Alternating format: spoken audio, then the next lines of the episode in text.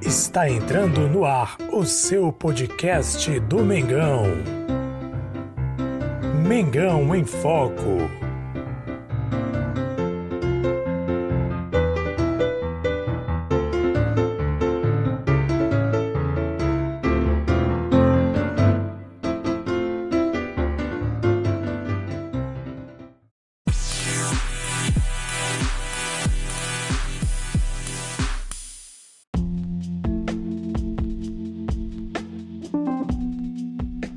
Salve, salve nação rubro-negra! Jesus Massoso com vocês, chegando aqui mais uma vez. Aqui é Mengão em Foco, trazendo para vocês notícias do Mengão queridão. Repercutiu, hein? Repercutiu ontem. Ontem, sexta-feira, dia 14 de maio, o Tite trouxe aí sua lista de jogadores convocados para as eliminatórias da Copa do Mundo, em que o Flamengo, Flamengo não, em que a seleção brasileira nós somos a seleção, mas aí não é a seleção do Flamengo vai enfrentar não. Onde o Brasil vai enfrentar aí pelas eliminatórias da Copa do Mundo as equipes do Equador e Paraguai. É, os próximos jogos eliminatórios e o Tite convocou vários jogadores aí de vários lugares, obviamente, e do Brasil alguns jogadores, quatro jogadores para ser preciso, dentre eles dois jogadores do Flamengo, o Gabigol, que era esperado que ele fosse convocado, e também o Everton Ribeiro, que foi ali até uma surpresa, não vamos dizer que foi uma surpresa. A gente sabia que ele poderia ser chamado, porém havia um questionamento muito grande por conta do momento vivido por Everton Ribeiro no Flamengo, que não é dos melhores. Inclusive foi até é, gera o questionamento pela própria imprensa que cobre a questão da escala da, da seleção brasileira, né? E perguntaram para o Tite aí sobre a questão do Everton Ribeiro ser convocado. A gente justificou que, apesar de não de estar se recuperando, foi assim que ele colocou a situação do Everton Ribeiro, o jogador que está em recuperação, ou seja, ele admite que o jogador não está na melhor fase, desde que voltou, inclusive, da seleção brasileira, última convocação no ano passado. Everton Ribeiro no Flamengo não foi mais o mesmo, tem tido algumas. Não, não tem jogado bem, tem jogado é, de mediano para mal, vamos dizer assim. Infelizmente, essa é a realidade. Porém, ele justificou dizendo que as convocações são feitas não só em cima do momento, como também em cima do histórico do jogador, daquilo que o jogador apresenta quando está juntamente com ele e com o grupo, e que o Everton Ribeiro é um jogador que tem características de meio-campo que agrada muito, que pode inclusive jogar juntamente com o Neymar na seleção por ser um homem de criação. Então justificou a escalação do Everton Ribeiro nesse sentido. E é, sabendo disso, né, Everton Ribeiro e Gabigol foram convocados e não só isso. Outro problema, neste mesmo período, que é de 31 de maio a 8 de junho, o Flamengo tem alguns compromissos pelo Campeonato Brasileiro e também pela Copa de Ida e volta contra o Curitiba na terceira fase da Copa do Brasil, também pré-olímpica, Gerson e Pedro.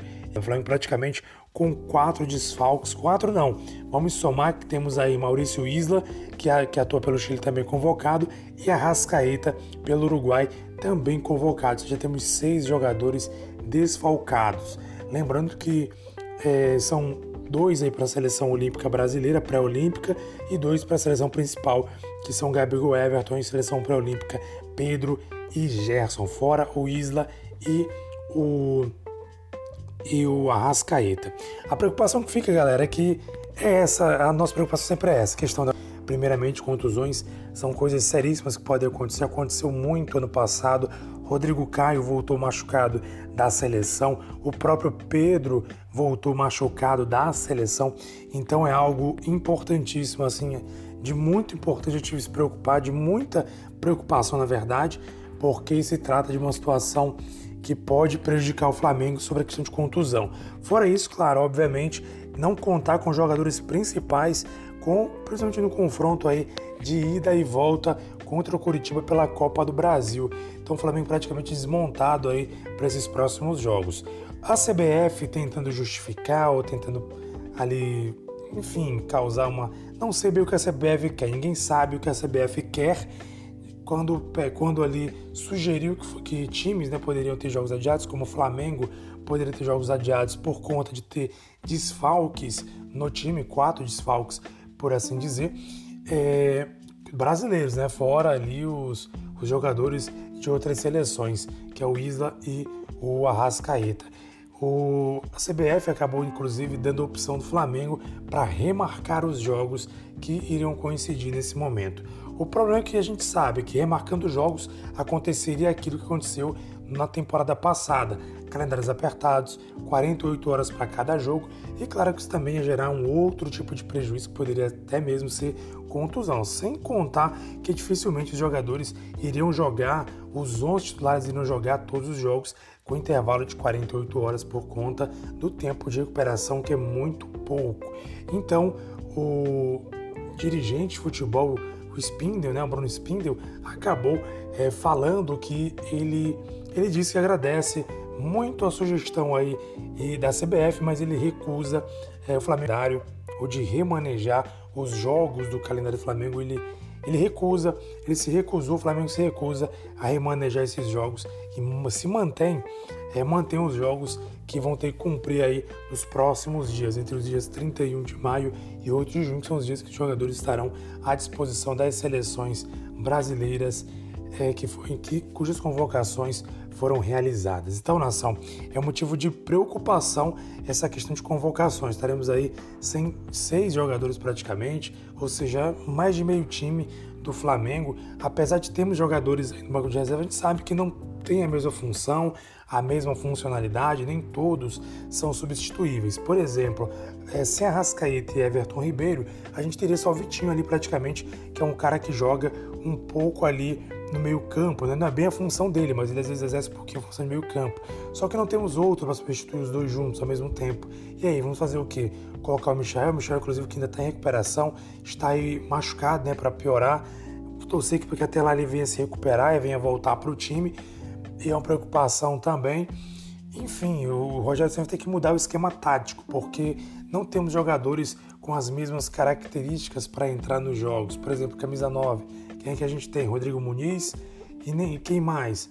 Bruno Henrique poderia ser adaptado como camisa 9, enfim, é algo que a gente realmente fica é, preocupado, porque os próximos jogos do Flamengo vão ser jogos difíceis, estresse no Campeonato Brasileiro, começando o Brasileirão, e também questão da Copa do Brasil, que sempre é preocupante. E aqui eu quero trazer uma preocupação extra e observações que temos feito, temos feito nos últimos jogos do Mengão Queridão, inclusive eu falei até aqui na, sobre o pós-jogo contra a equipe do La Calera, por exemplo, o Flamengo tem acontecido muito isso, de tomar dois gols, um gol, ou de dizer o seguinte, enquanto a gente perde a partida, eu vou ser honesto com vocês, quando o Flamengo toma um ou dois gols, sempre fico tranquilo, porque eu sei que o time tem jogadores que têm poder de reação, que tem poder de buscar o resultado, tem Gabigol, tem Arrascaeta, tem Bruno Henrique, tem o Everton Ribeiro, que apesar da má fase, é um jogador que pode sim, em algum momento, é, aparecer e, como por exemplo o pênalti lá contra o Lacaleira, foi,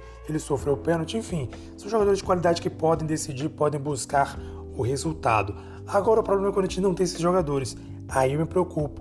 Por exemplo, contra o Curitiba nós, nós não vamos ter o Gabigol, possivelmente, e o Everton Ribeiro. Imagina se a gente começa tomando aí dois gols como tomamos do União La Calera. Será que sem o Arrascaeta, sem o Gabigol, sem o Everton Ribeiro, a gente consegue inverter o placar? É uma preocupação. Por quê? Porque a nossa zaga ela está exposta.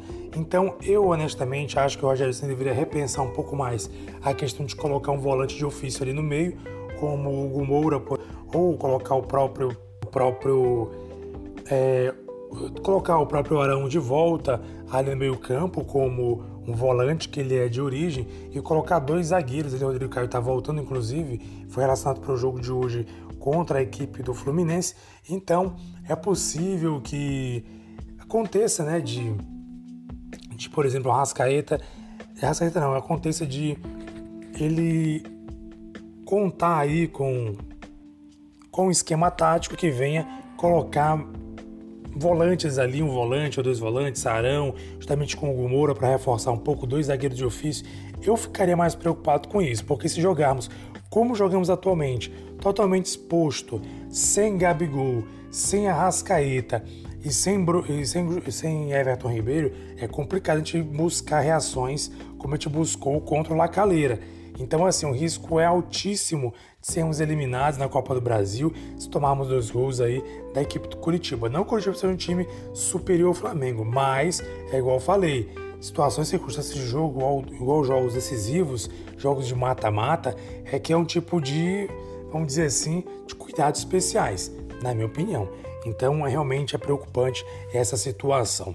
Falando em volantes, quero falar aqui sobre o Gerson, está repercutindo muito aí na imprensa que o Olympique de Marseille, a pedido do Sampaoli, é, está investindo, lançou proposta oficial ao Flamengo de 25 milhões, de 20 milhões de euros, se não estou enganado, para o Gerson, cerca de 100 aí, mais de 100 milhões de reais para ter o Gerson no Olympique de Marseille. O Flamengo recusou a proposta, foi uma notícia que saiu ontem, e certamente o Olympique de Marseille vai fazer uma contraproposta.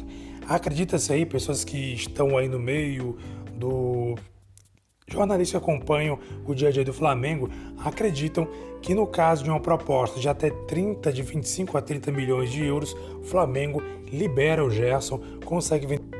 Até porque o Flamengo tem uma, uma meta a, a, ser batida, uma meta de venda de jogadores para cobrir os gastos, aí cobrir despesas da pandemia.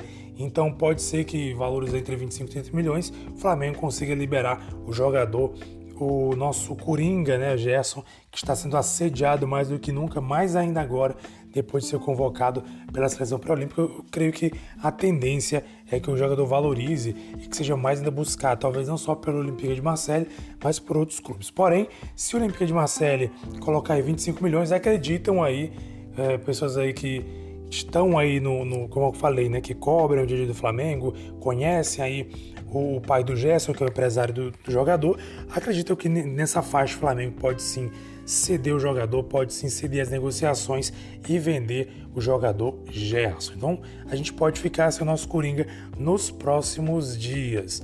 Lembrando que ele foi relacionado, estava machucado, foi relacionado ele e Rodrigo Caio que estavam afastados para o jogo de logo mais. Jogo hoje vai acontecer do Fla-Flu. Lembrando, amigo, amigo, acompanha nosso podcast, podcast aqui do Mengão em Foco, você sempre foi por, por dentro de tudo, dos jogos, pré-jogos, pós-jogos. Então, tem pós-jogo no Fla-Flu, primeiro jogo da final do Fla-Flu, e você fica ligado com a gente, não deixe de favoritar para receber informações do Mengão Queridão e também é, saber aí nossos comentários acompanhar nossos comentários sobre esse jogão de bola que acontece hoje.